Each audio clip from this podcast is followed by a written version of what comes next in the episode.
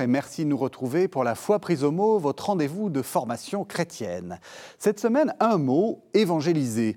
Je vous propose en effet de parler de mission par le biais d'une question simple, celle du comment. Comment porter la bonne nouvelle? Pour y répondre, nous allons nous aider du regard du passé pour mieux comprendre le présent. Cela nous permettra de renverser un certain nombre d'idées toutes faites sur les missionnaires d'antan qui, soi-disant, n'auraient tenu aucun compte des cultures qu'ils rencontraient. Cela nous permettra aussi de regarder en face les travers de la mission du passé pour mieux envisager celle du présent.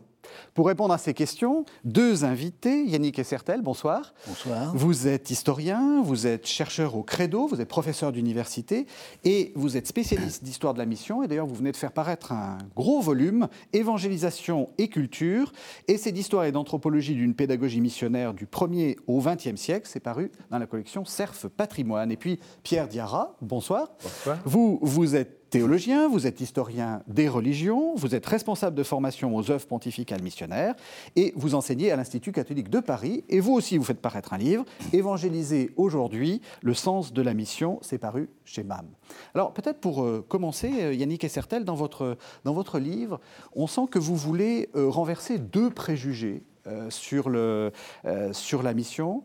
Euh, D'abord, un préjugé qui voudrait que, je l'ai commencé à le dire, l'inculturation était une sorte d'invention moderne, enfin quelque chose qu'on aurait dé- découvert à Vatican II, si on peut dire. Et puis aussi, alors c'est peut-être un petit peu plus compliqué à, à faire passer comme ça, mais que la question coloniale a été une sorte de trompe-l'œil dans cette histoire. Alors peut-être, on va commencer par la question coloniale. Oui, alors effectivement, euh, si on parle de préjugés, euh, étant donné que l'histoire missionnaire n'a pas été une histoire, euh, comment dire, considérée comme ayant ses lettres de noblesse sur le plan universitaire, ça ne remonte finalement qu'à une quarantaine d'années que le monde universitaire s'est mis, et de la recherche s'est mis à travailler sur cette question. Le blocage venait souvent aussi du fait que l'histoire missionnaire était considérée comme, ou le missionnaire était plutôt considéré comme une histoire qui, qui allait de pair avec la colonisation.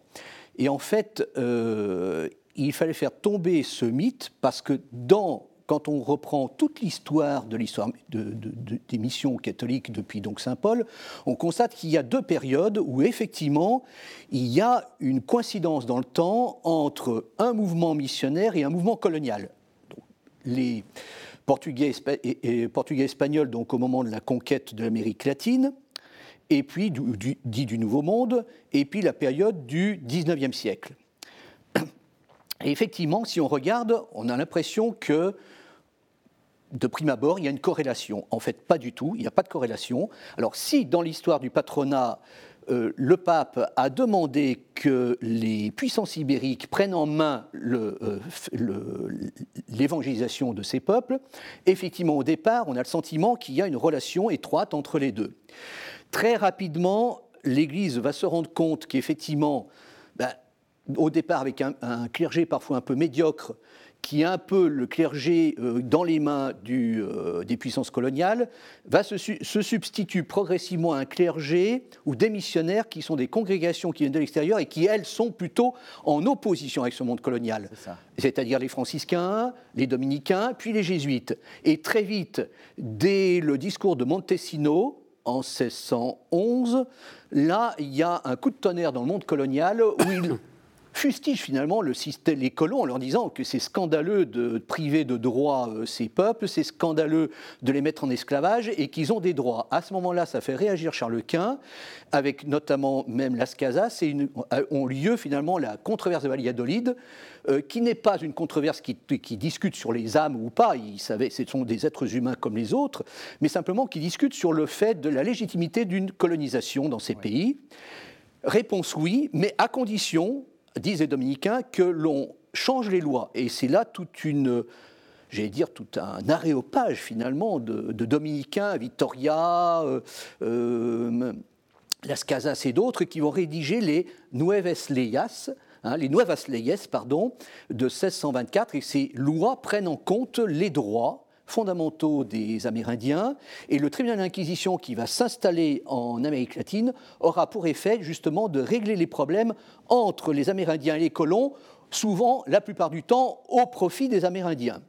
Et euh, notamment, on pense même aux jésuites qui vont développer même des franciscains d'ailleurs, des systèmes d'évangélisation en les extrayant du milieu colonial pour les protéger contre les rafles des esclavagistes. Mmh.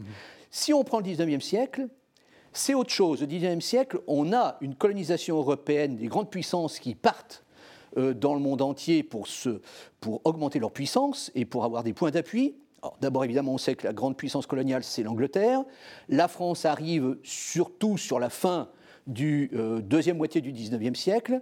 Et là, euh, c'est le réveil aussi missionnaire de l'Église. Or, les prêtres et les missionnaires, les congrégations religieuses partent sur tous les continents, mais indépendamment des grandes puissances. C'est un fait qui est, c'est le pape qui nomme les missionnaires, c'est le pape qui, demande, qui donne des territoires, de congrégation, territoires des congrégations pour évangéliser, et ces territoires, euh, les missionnaires qui sont là vont le faire souvent en opposition avec le milieu colonial ou en trouvant un, comment dire, un modus vivendi, euh, leur place pour essayer de ne pas non plus trop s'opposer au monde colonial parce qu'il finirait par euh, être expulsé. Donc parfois, ça peut être une collaboration à minima, c'est-à-dire juste ce qu'il est possible de faire. Voilà. Mais tous les deux ont deux buts différents, et je terminerai là-dessus sur cette, sur cette question-là en disant que le missionnaire vient pour la conquête des âmes, les euh, colonies viennent pour des conquêtes territoriales ou de la puissance. Donc ce n'est pas du tout le même but, et en tout cas on ne fait pas de corrélation entre les dates d'arrivée des missionnaires et de la colonisation. Pierre Dira, est-ce que cette, vous travaillez aux œuvres pontificales missionnaires, est-ce qu'il y, y, a encore ce préjugé euh, Est-ce qu'il faut se battre contre ce, préjugé? Oui, il faut se battre contre ce préjugé parce que tout le monde n'a pas forcément une formation historique et tout le monde ne se rend pas compte de ce qui s'est réellement passé sur le terrain de la mission. Et donc, euh, il y a un aspect qui me semble intéressant euh, que Yannick a peut-être oublié de souligner, c'est que les missionnaires, pour aller donc dans les colonies, ils avaient besoin d'un contexte pacifié. Et c'est là où les relations entre donc, les colons et notamment les, administrateurs coloniaux et les missionnaires étaient délicates. En même temps, ils avaient besoin des militaires français, par exemple pour l'Afrique de l'Ouest. Mhm. Ils avaient besoin, en tout cas, de la force coloniale pour être en sécurité, mhm. suffisamment en sécurité pour pouvoir proposer l'Évangile. Et d'un autre côté, ils sentaient bien qu'ils n'avaient pas le même but, comme Yannick vient de le, souligner. Et par conséquent, il y a eu, en tout cas en Afrique, c'est sûr, il y a eu des difficultés entre missionnaires et administrateurs coloniaux parce qu'ils n'avaient pas le même but et les missionnaires se préoccupaient de l'évangélisation alors que certains administrateurs étaient très réticents par rapport à l'évangélisation et parfois même il y avait des buts qui n'étaient pas conciliables. Par mhm. exemple, l'école euh, qui était proposée donc par l'administrateur colonial, eh bien, euh, pour le missionnaire, souvent, c'était un lieu pour former les futurs catéchistes qui vont les aider à évangéliser, alors que les administrateurs coloniaux y voyaient un lieu où on apprend à lire, à écrire et à devenir si possible, fonctionnaires euh, de, la République. Oui, donc, donc il, y a, il y a ces tensions-là qui ont existé. Et, par ailleurs, les, les, locaux, ceux qui étaient évangélisés, essayaient de se servir des, missionnaires euh, pour avoir un peu plus de pouvoir et pouvoir lutter contre les exactions de certains administrateurs coloniaux ou même de responsables locaux qui étaient les représentants des, administrateurs coloniaux. Mhm. Et du coup, le missionnaire montrait clairement qu'il était plutôt du côté des personnes à qui il proposait l'évangile. Exactement, Pierre, je suis entièrement d'accord avec vous, parce qu'on le voit même en Océanie, sur lequel aussi j'ai travaillé, euh, eh bien, c'est très clair, les missionnaires se retrouvent parfois en opposition avec le système colonial. Alors, et aussi une chose qui est importante à préciser, c'est que euh, dans certains cas, les missionnaires sont arrivés, il n'y avait pas de présence coloniale. C'est ça. Oui. Et il y a eu des cas, par exemple, en Nouvelle-Calédonie, il y a eu des cas, euh, bah, quand Pompalier est arrivé en Nouvelle-Zélande, ben, il est arrivé en 36, 37, 38, il n'y avait personne, il n'y avait pas de présence coloniale. en 40, en revanche, la présence coloniale vient s'installer. Et là, il se dit, il faut, il faut faire quoi? Je suis pas. Euh, pour lui, il n'est pas heureux de les voir arriver. Et qu'est-ce qu'il va faire? Il va se présenter à la, à la cérémonie où sont convoqués les chefs maoris, lui, alors que lui n'a pas été convoqué. Hum. Les protestants, les, religions, les, églises protestantes sont présentes, hum. proches de, du capitaine Hobson, qui est le représentant de l'Angleterre. Et Pompalier arrive avec sa tenue d'évêque, la grande pompe. Hmm. Il va se mettre à la table des négociations. Et là, au moment où l'on discute, il se planche près du, euh, euh, capitaine Hobson et il lui dit euh, Capitaine, est-ce qu'on a pensé à la liberté religieuse pour les Maoris? Et là, celui qui va rédiger va dire Bon, notez ce qu'a dit l'évêque, et il va noter le quatrième article, dit, article de Wetangui qu'on attribue à Pompalier, où il est dit que l'on protège la culture maori et leur liberté religieuse. Alors c'est vrai que les Anglais avaient l'habitude de le faire, n'empêche que pour l'instant, et aujourd'hui toujours pour les Maoris, eh bien, euh, celui qui a défendu la culture maori, hein, le Maori Tanga, c'est-à-dire le, chemin de la culture maori, leur culture, c'est Pompalier. Et ils sont venus d'ailleurs en 2002 chercher sa dépouille à, à, là, près de Paris, et le ramener chez lui comme un porte-drapeau de leur défense culturelle, politique, indépendance par rapport à l'Angleterre et religieuse. Aspects forts justement sur ce terrain, c'est la langue. C'est la langue. Les, missionnaires, ils apprenaient tout de suite la langue et, euh, et ils se retrouvaient dans une position forte parce qu'ils parlaient la langue locale et du coup, ils comprenaient mieux, il me semble, les, les personnes qu'ils évangélisaient, mieux que les administrateurs qui étaient plutôt soucieux de proposer ben le, français à, l'ensemble des personnes colonisées. Exactement, parce qu'ils vivaient avec eux, ils avaient l'habitude, ils connaissaient leur culture, leur mode de vie, leur langue. Et c'est vrai que anthropologiquement, le christianisme, au commencement du christianisme, il y a la langue et il y a la parole. Ça. Et si la parole, elle est adaptée euh, au peuple qui est là, le peuple, il écoute parce que l'autre le comprend dans sa culture. C'est ça ce qui n'était pas le cas des autres. Et ça, je suis entièrement d'accord. C'est même fondamental. La langue est au début de l'évangélisation de la mission. Et on pourrait là, euh, puisque euh, Yannick parle du premier, depuis le premier siècle jusqu'à ben, aujourd'hui. Justement, allons-y. La langue, la langue elle, est, elle est tellement importante. Autant au, temps de Jésus, avec donc l'évangile, la traduction assez régulière au cours de l'histoire de l'évangélisation, de, l'évangile dans les langues locales, pour que justement les personnes qui reçoivent les missionnaires ils puissent discuter avec les, missionnaires et en même temps qu'ils puissent accéder à la parole de Dieu. Et qui fait que la langue est tellement importante. Et, et c'est là qu'on peut dire que dès le départ, les langues sont le lieu de l'inculturation de l'Évangile est le lieu où on préserve la culture locale en proposant. Alors on arrive donc à, la deuxième question que je vous avais, que je vous avais posée. Euh, on reviendra sur, le, sur, le, sur la question du 19e, 20e siècle et pourquoi est-ce qu'on a cette, cette, illusion. Mais euh, l'inculturation, est-ce que c'est une invention moderne? Vous, l'un et l'autre, vous, vous repartez en fait à, Saint Paul, à l'Évangile, euh, enfin au Nouveau Testament, pour dire le principe fondateur, c'est tout à tous. Alors effectivement, euh, le terme d'inculturation est un terme issu de la théologie catholique récente. C'est un jésuite japonais qui a inventé ce terme, donc dans les années 70. Très rapidement, chose curieuse, l'inculturation a été vue au départ comme quelque chose qui devait sortir l'Église des, entre guillemets, pour moi historien, prétendues ornières dans lequel l'Église se serait enfoncée, n'aurait pas respecté les cultures, etc. Donc avec l'inculturation, c'était un élément qui allait finalement redonner une nouvelle dynamique. Très rapidement, euh, l'Église et même Jean-Paul II est rentré en lice sur, cette question-là et a fixé deux définitions au mot d'inculturation en disant ben, l'inculturation, c'est à la fois euh, proposer l'Évangile dans une culture en la respectant et c'est ensuite, deuxième chose, la dynamique qui opère cette parole et dans cette culture et qui va produire justement cette nouvelle Église. Curieusement, en travaillant moi sur les missions, je me suis dit mais quand je vois ce que disent les missionnaires, ce que dit la propagande fide, ce qu'ont fait certains même depuis le Moyen Âge, ça correspond à ça en creusant, je me suis rendu compte que le jésuite Carrier, qui avait travaillé sur un dictionnaire qui avait donc mis tous les termes de théologie catholique, il, expliquait l'inculturation comme de cette manière-là, il reprenait ce que disait Jean-Paul II. Mais en même temps, beaucoup d'historiens du Moyen Âge, eux aussi, ont dit, mais en travaillant, on a l'impression que l'inculturation, le mot n'existe pas, mais c'est ça. Et effectivement, c'est le tout à tous. Et c'est ce qui a fait d'ailleurs que dans ma découverte de ce travail et qui m'a conduit donc euh, à cette publication, c'est de constater qu'effectivement, je, remarquais que l'Église avait mis avec le temps en place, construit, euh, développé une pédagogie où c'était le tout à tous, c'est-à-dire se faire tout à tous, c'est-à-dire me faire ce que, ce que sont les personnes en face de moi, pour leur apporter le message, l'inculturer, les comprendre, et puis ensuite que naisse l'Église locale. Et ensuite, Deuxième aspect qui m'est apparu, c'est que je me suis rendu compte que parfois, en apparence, il pouvait y avoir un échec, peut, en apparence, la mission peut avoir disparu. Quelques siècles plus tard, l'inculturation avait produit des fruits dans telle ou telle partie de ces populations qui venaient rechercher des missionnaires pour fonder à ce moment-là de véritables églises.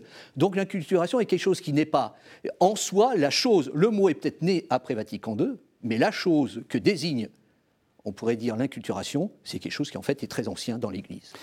Alors justement, je, vous propose qu'on fasse une, première pause. Euh, c'est un, un document qui est tout à fait le, très très étonnant. Euh, moi, je, quand j'ai découvert ce document, je me suis dit mais euh, les négations ne sont pas au bon endroit. Euh, voilà, c'est une instruction de la Sacrée Congrégation de la propagande de la foi, donc la fameuse propaganda fide, dont on pourrait penser que parce que ça date de 1659 qu'elle est en essayant de verrouiller toutes les questions de d'inculturation, elle dit exactement le contraire. Vous allez voir, ne mettez aucun zèle, n'avancez aucun argument pour convaincre ces peuples de changer leur rite. C'est très ne mettez aucun zèle, n'avancez aucun argument pour convaincre ces peuples de changer leurs rites, leurs coutumes et leurs mœurs, à moins qu'elles ne soient évidemment contraires à la religion et à la morale. Quoi de plus absurde que de transporter chez les Chinois la France, l'Espagne, l'Italie ou quelque autre pays d'Europe? N'introduisez pas chez eux nos pays mais la foi, cette foi qui ne repousse ni ne blesse les rites ni les usages d'aucun peuple, pourvu qu'ils ne soient pas détestables, mais bien au contraire, veut qu'on les garde et les protège. Alors, peut-être, Yannick Essertel, euh, essayons de remettre le document en contexte. Donc, euh, ça date de 1659. C'est quoi ce, ce, document? Alors, ce document est un texte, une instruction de la propagande affidée par l'abbé Wellesley. Il se trouve que la propagande fidée a été fondée en 1622 la propaganda fide, c'est un peu le ministère des missions de l'Église au moment où elle décide de tourner complètement le dos au patronat, euh, portugais-espagnol. C'était parti dans l'idée déjà du pape Pie V. Progressivement, ça se met en place. Toutes les élites catholiques de l'Europe disent mais pour les missions et l'évangélisation, il faut vraiment des institutions. Il faut des institutions qui permettent de former des prêtres, des missionnaires, d'apprendre les langues, etc. On est vraiment dans une période où on a conscience de cela pour à la fois reprendre aussi les églises dites schismatiques ou hérétiques d'Orient, et en même temps évangéliser sans avoir le poids du, euh, colonial sur le dos. Donc l'Église reprend en fait en main le mandat pétrinien d'évangéliser, hein, du, mandat du Christ aux apôtres lors de l'ascension, et euh, elle décide donc de créer le collège urbain, et dans la foulée, dans la pratique, se fonde à Paris le, le séminaire des missions étrangères de Paris. Donc cette propagande affidée, l'abbé Wesley décide de collationner tous les textes et de, de, réinterroger le passé, tout ce que l'Église a fait en termes de mission, pour donner une sorte de vadémécum aux vicaires apostoliques qui vont partir en Asie, pour leur dire voilà ce que vous devez faire.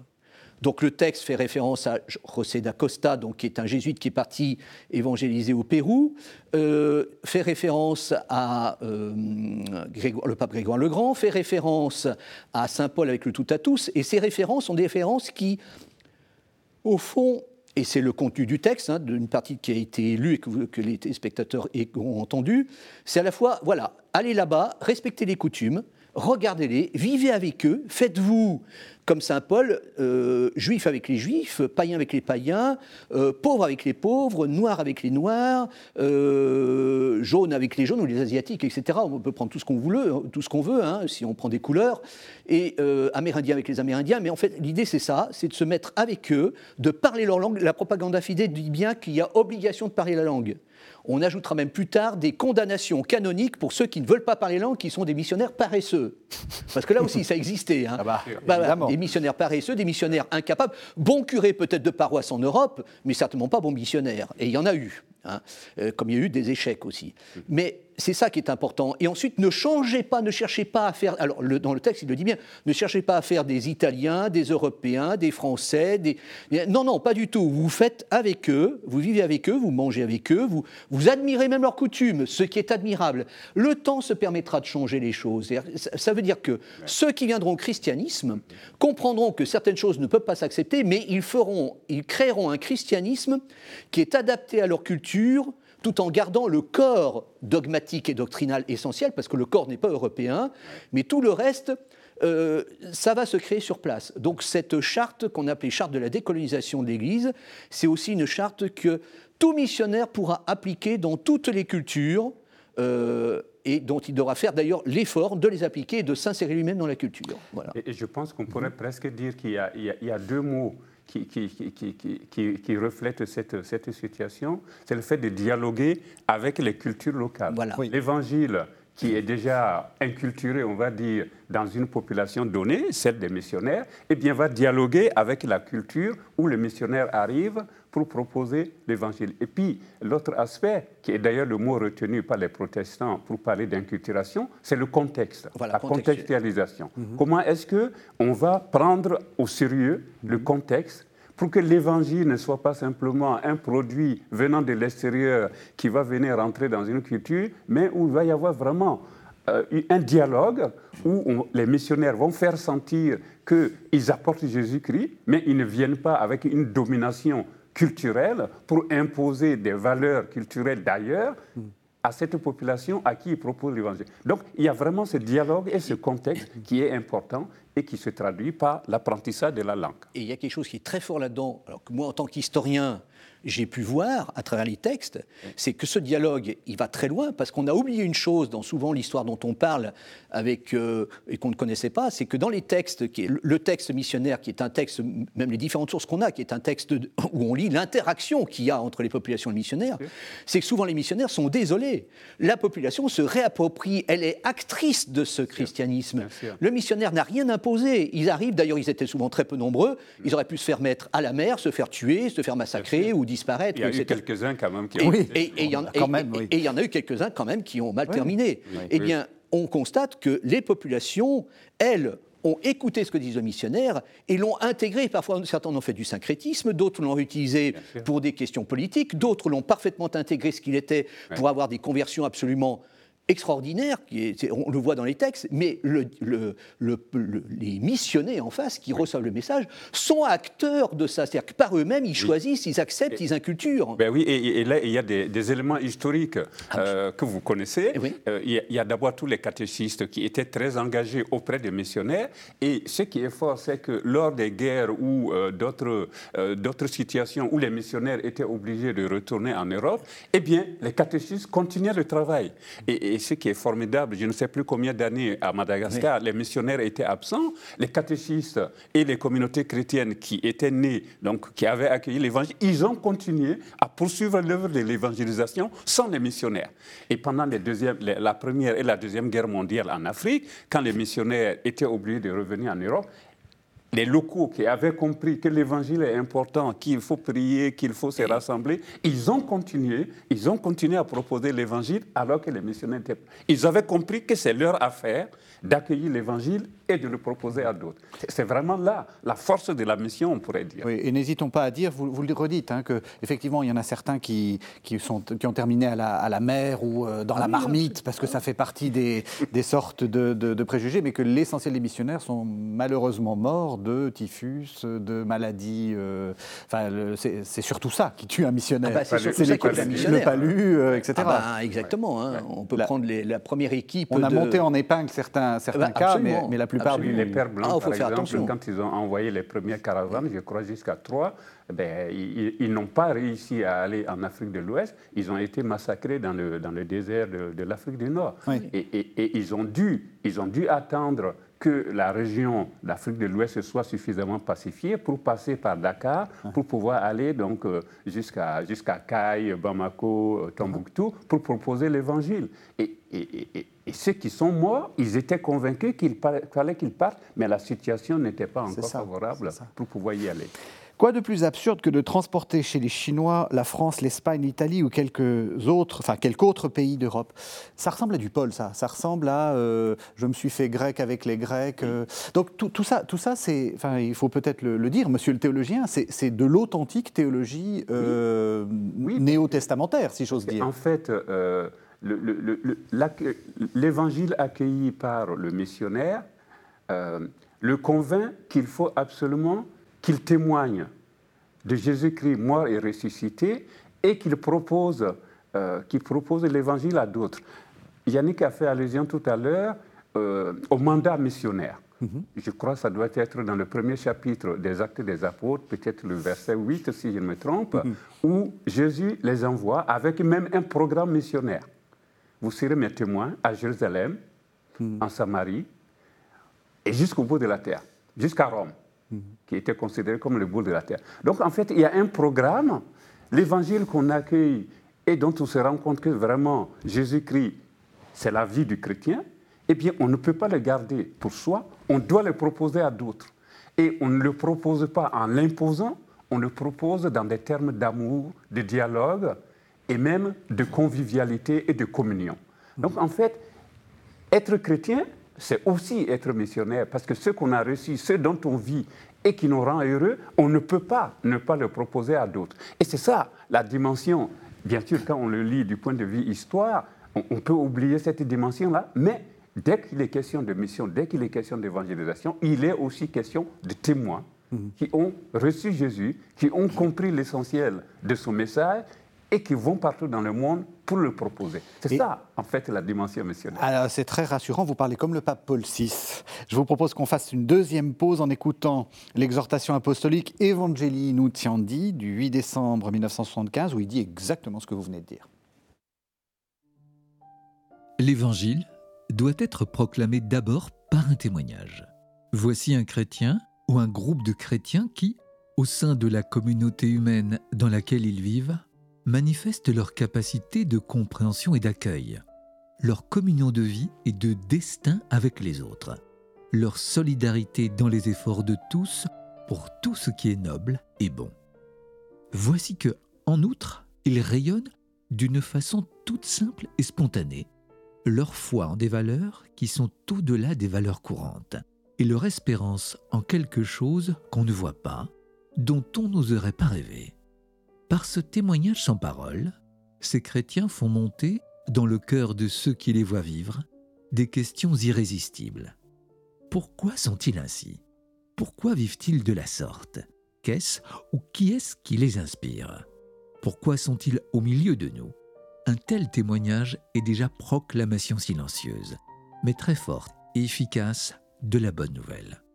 Et cependant, cela reste toujours insuffisant, car le plus beau témoignage se révélera à la longue impuissant s'il n'est pas éclairé, justifié, ce que Pierre appelait donner les raisons de son espérance, explicité par une annonce claire, sans équivoque, du Seigneur Jésus. La bonne nouvelle proclamée par le témoignage de vie devra donc être tôt ou tard proclamée par la parole de vie. Il n'y a pas d'évangélisation vraie si le nom, l'enseignement, la vie, les promesses, le règne, le mystère de Jésus de Nazareth, Fils de Dieu, ne sont pas annoncés.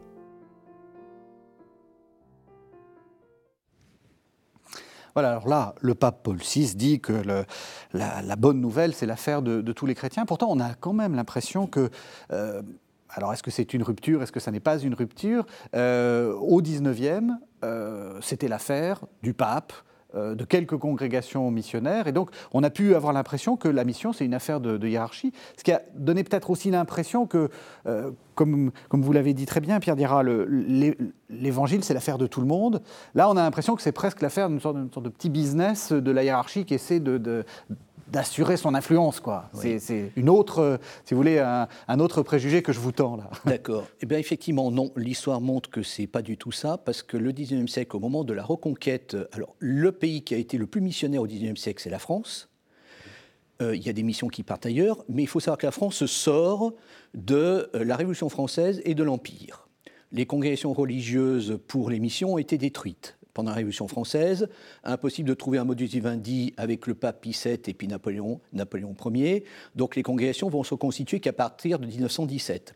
Or là, la France est en pleine redémarrage euh, euh, spirituel, religieux. Beaucoup de congrégations religieuses se mettent en place, mais ce sont des laïcs souvent qui y partent, et puis des religieuses, des prêtres aussi, et on voit une floraison de congrégations religieuses.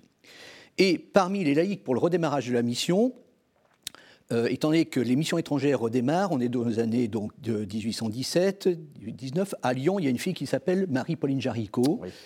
de, on va dire, de l'aristocratie, de la petite bourgeoisie lyonnaise, euh, qui décide finalement de consacrer sa vie euh, aux missions et dont le frère justement est aux missions étrangères.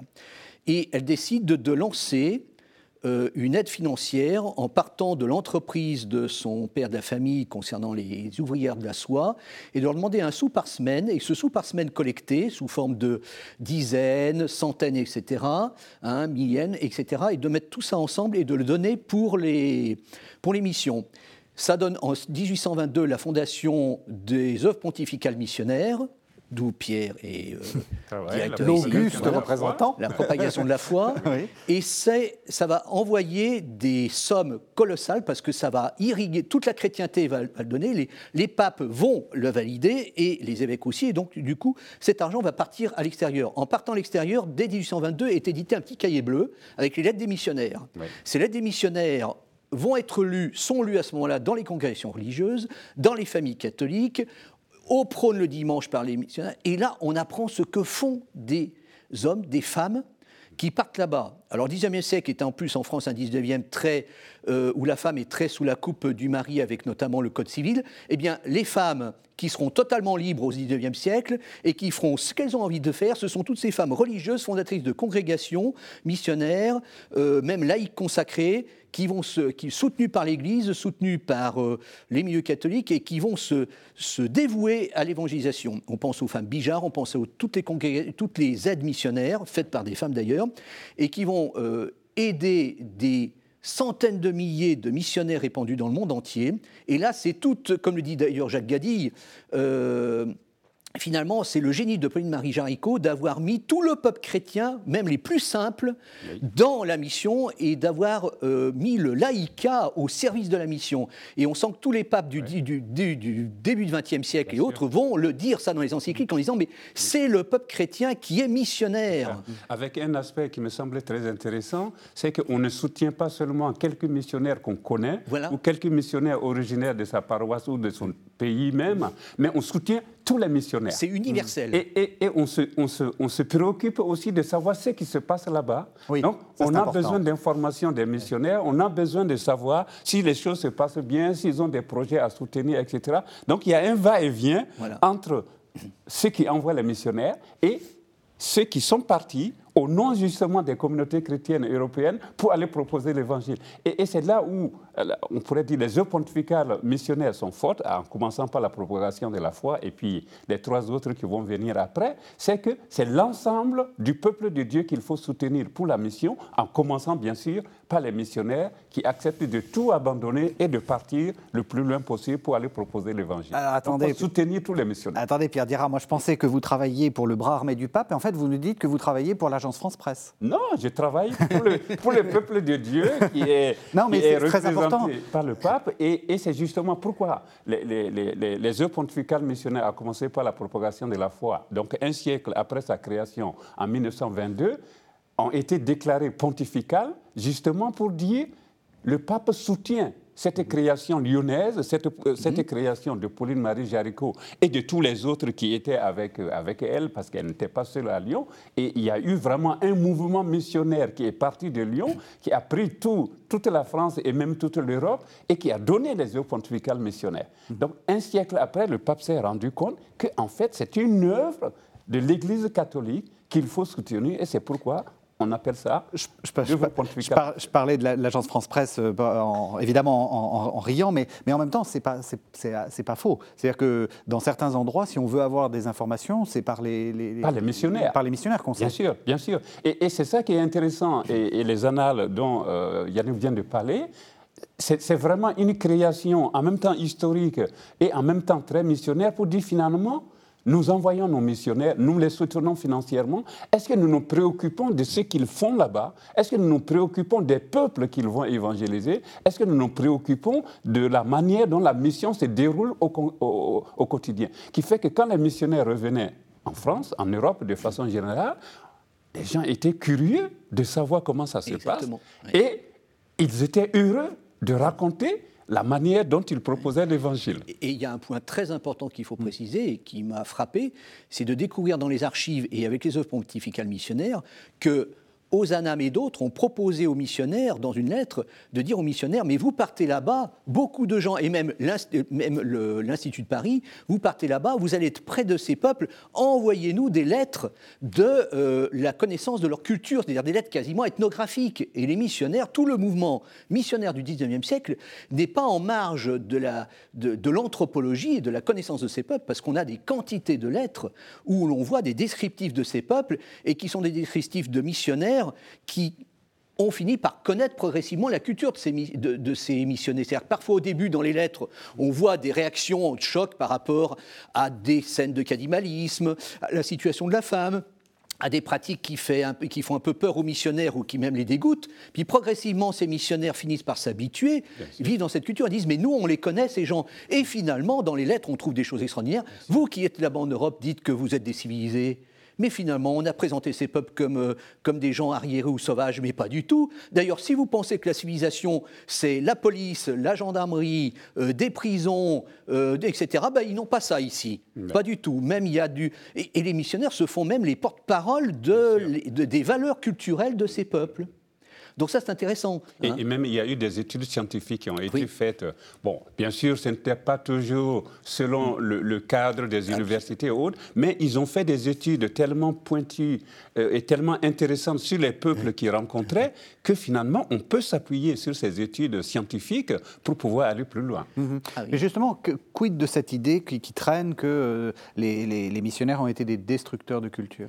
Alors, l'idée vient de, souvent du d'une comment dire de ces courants de l'anthropologie culturelle qui essentialisaient la culture et que quand on rentrait dans une culture, qu'on apportait quelque chose, on ébranlait la culture. Donc c'était les mouvements euh, euh, fonctionnalistes, etc., jusqu'au structuralisme de Claude Lévi-Strauss. Il, y a, aussi l'idée que l'Évangile vient nous bousculer, quelle que soit la culture. Oui, et ça c'est très important. Et que justement, euh, si on touche à certains fondements, évidemment c'est toute la culture qui est bousculée il y a cette idée que finalement, il faudrait toucher à rien. Euh, certains anthropologues ont pensé en ces termes. Donc, euh, il, ne faut pas, il faut pas bousculer les gens, les traditions, il faut les garder, etc.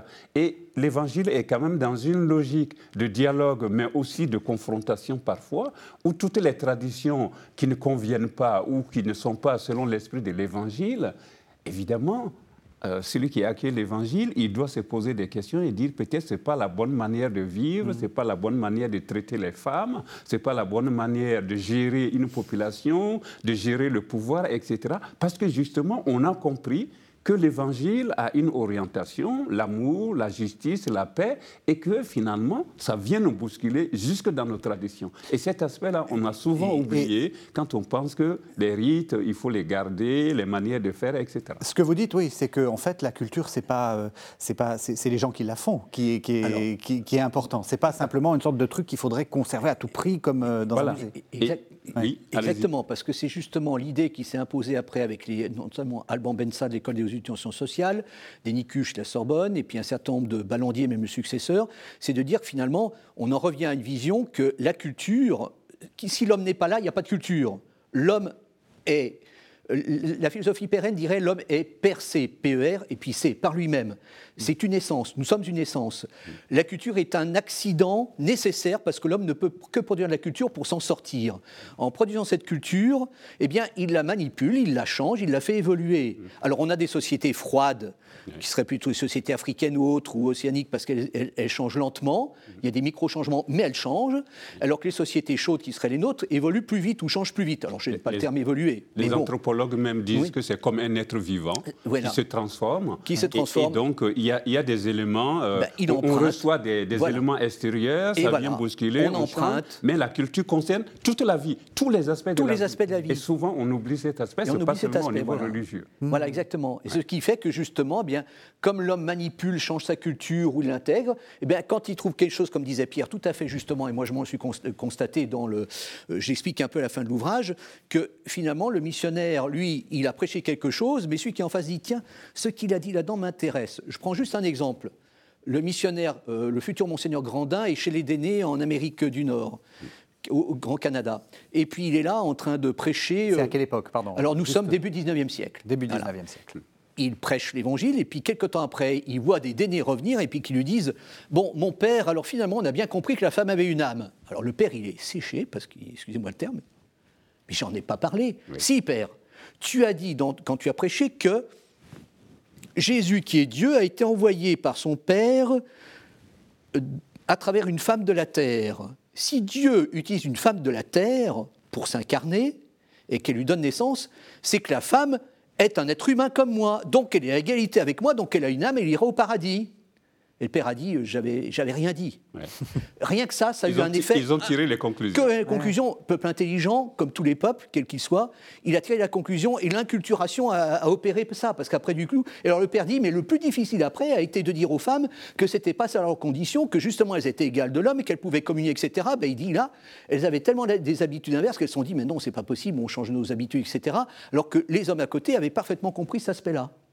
Donc, ça, c'est un aspect pour d'autres. Hein. Euh, un aspect par, rapport à d'autres cas où on pourrait montrer effectivement combien de fois euh, des missionnaires ont prêché quelque chose et telle parole, telle attitude, telle autre a eu un effet inculturant sur celui qui est en face et a provoqué un changement. Certains ont même pris des choses dans le missionnaire en disant Tiens, on veut plus faire la guerre, chez les Maoris, on ne veut plus faire la guerre, on va prendre un missionnaire, il va venir, il va nous faire un prêche, puis pendant le prêche, il va nous expliquer que, et puis on va dire Ah bon, on n'a pas perdu nos dignités, c'est le missionnaire qui a dit que c'était pas bien la guerre, donc du coup maintenant on va faire du commerce, mais on va, pas faire, on va arrêter de faire la guerre. Mhm. Et c'est eux qui sont même, qui sont, comme je disais tout à l'heure, ils sont acteurs. Donc euh, toutes les idées qu'on a, les préjugés qu'on a sur ces questions-là, qu'elles soient sur l'inculturation, sur le rapport à la culture et autres, on a souvent oublié une chose, c'est que les gens qui étaient en face étaient des peuples intelligents, qui comprenaient ce qu'on leur disait, parce que les missionnaires parlaient dans leur langue, et qu'eux-mêmes étaient acteurs de ce que disait le missionnaire. Et ils pouvaient accepter ou refuser. Mhm. C'est quoi les qualités du bon missionnaire, justement? Du coup, parce que euh, c'est complexe, hein il, faut, il faut à la fois... Euh, euh, donner le, message et en même temps l'adapter, accepter qu'il soit adapté, ce qui ne doit pas être toujours facile. Hein. il y a, d'abord l'idée l'idée de la rencontre d'un peuple. Euh, que, Yannick a bien exprimé. Donc, le, missionnaire arrive et il attend bien sûr qu'on l'accueille. Mais le peuple qui l'accueille souhaite aussi qu'il soit attentif et qu'il les écoute pour essayer de voir finalement est-ce que l'attente du peuple, l'attente de salut, peut se concilier plus ou moins avec le salut que le missionnaire va proposer. Donc, ce dialogue culturel, mais aussi ce dialogue de salut, pour reprendre euh, l'expression de, Paul VI, dans, dans Ecclesiam Suam, euh, l'encyclique de 1964, c'est vraiment important. Je pense que c'est une des premières attitudes importantes. Ensuite, il y a l'idée, je pense, d'accompagnement mutuel. Le missionnaire, du jour au lendemain, ne peut pas tout proposer de l'évangile qui est très complexe, et le peuple qui reçoit le missionnaire ne peut pas non plus tout comprendre tout de suite. Donc il y a un accompagnement mutuel. Et puis je pense, il faut accepter, il faut que le missionnaire, et comme le peuple qui accueille le missionnaire, accepte de rentrer dans une logique d'accueil, de conversion. Si on accueille Jésus, forcément, on se rend compte qu'il y a des choses qui ne vont, qui ne vont pas dans notre vie, mhm. et on se rend compte que c'est exigeant de changer, et de devenir vraiment disciple missionnaire, pour reprendre les termes de notre pape François, mhm. devenir non seulement un bon disciple de Jésus, mais un disciple missionnaire qui accepte non seulement d'accueillir l'Évangile, mais de le proposer. Et, c'est un cheminement, je pense, que les missionnaires font au contact d'autres peuples et qui font qu'après, eux-mêmes, ils se rendent compte que l'Évangile qu'ils venaient proposer est aussi exigeant pour eux. Mhm. Et, et Yannick le disait tout à l'heure, le missionnaire, il est témoin, mais l'évangile est tellement exigeant que lui-même, en rencontrant d'autres peuples, il va aussi rentrer dans une logique de meilleure conversion et de meilleurs témoins, qui fait qu'il ne peut plus exiger tout. Ce sont les autres qui reçoivent l'évangile qui peuvent dire ça et ça, ça ne va pas.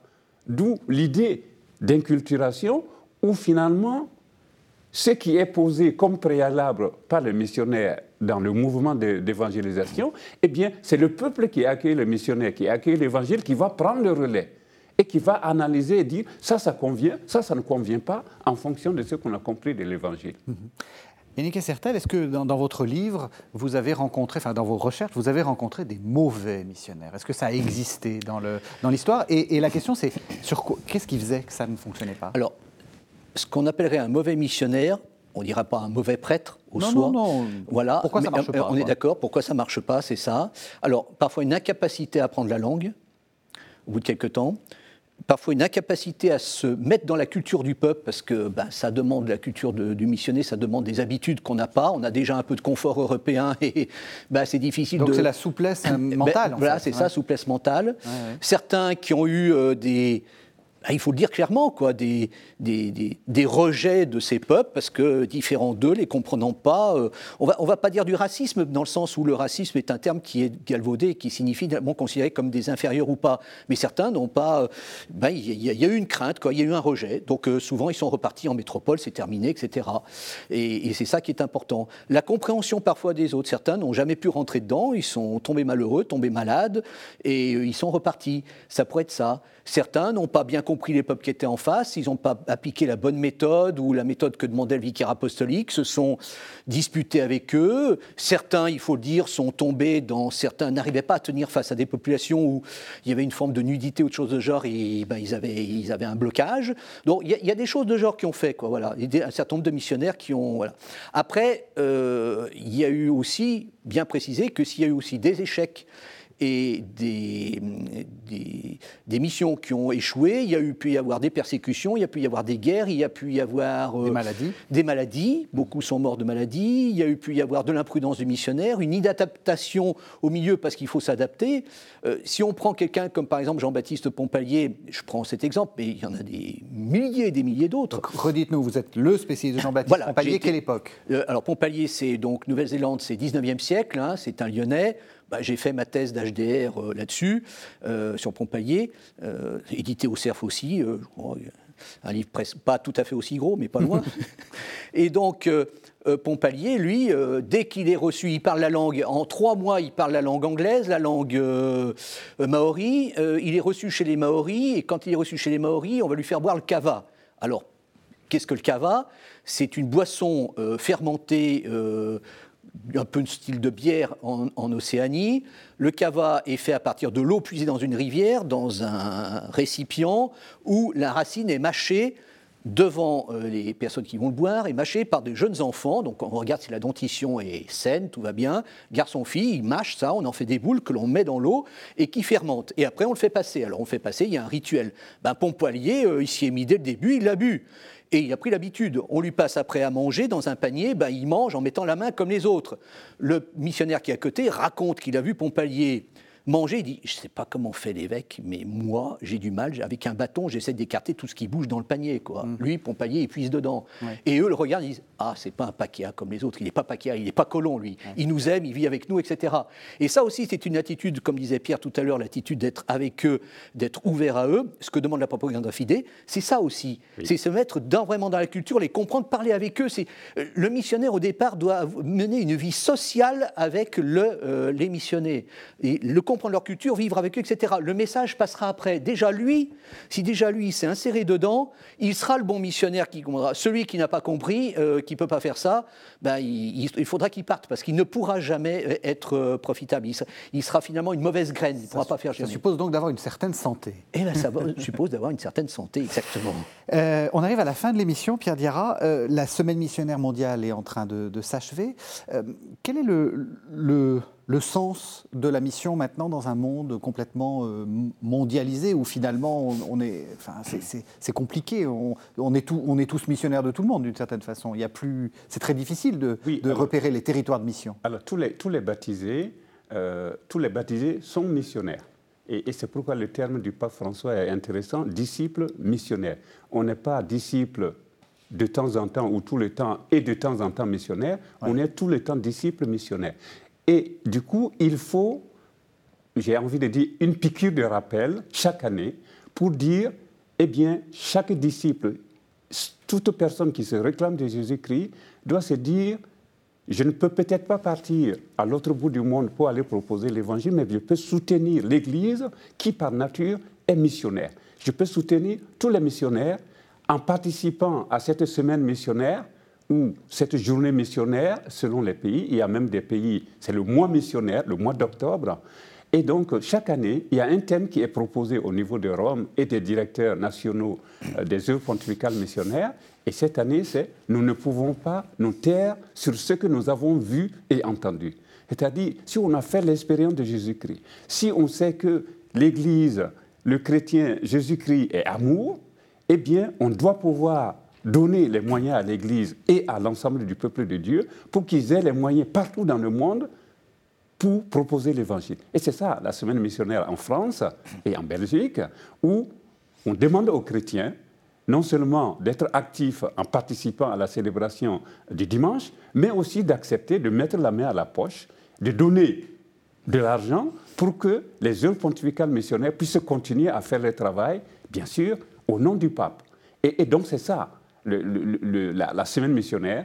Et chaque année, le pape nous rappelle. Et le pape a toujours un message approprié avec un texte souvent biblique qui est donné pour que, ensemble, l'ensemble du peuple de Dieu se rappelle que l'Église est missionnaire et que chacun de nous doit y mettre du sien. Eh bien, on peut aussi s'informer parce que l'évangélisation, c'est aussi la culture et c'est aussi euh, l'intelligence. Donc, je vous rappelle les deux, les deux livres de mes deux invités. Euh, Pierre Diarra, Évangéliser aujourd'hui, c'est aux éditions MAM. Et puis Yannick Essertel, Évangélisation et culture, c'est d'histoire et d'anthropologie d'une pédagogie missionnaire, c'est aux éditions du CERF dans la collection Patrimoine. Merci, merci beaucoup à tous les deux. Merci. Merci, merci de nous avoir suivis. Vous savez que vous pouvez retrouver cette émission sur le site internet de la chaîne www.ktotv.com. On se retrouve la semaine prochaine.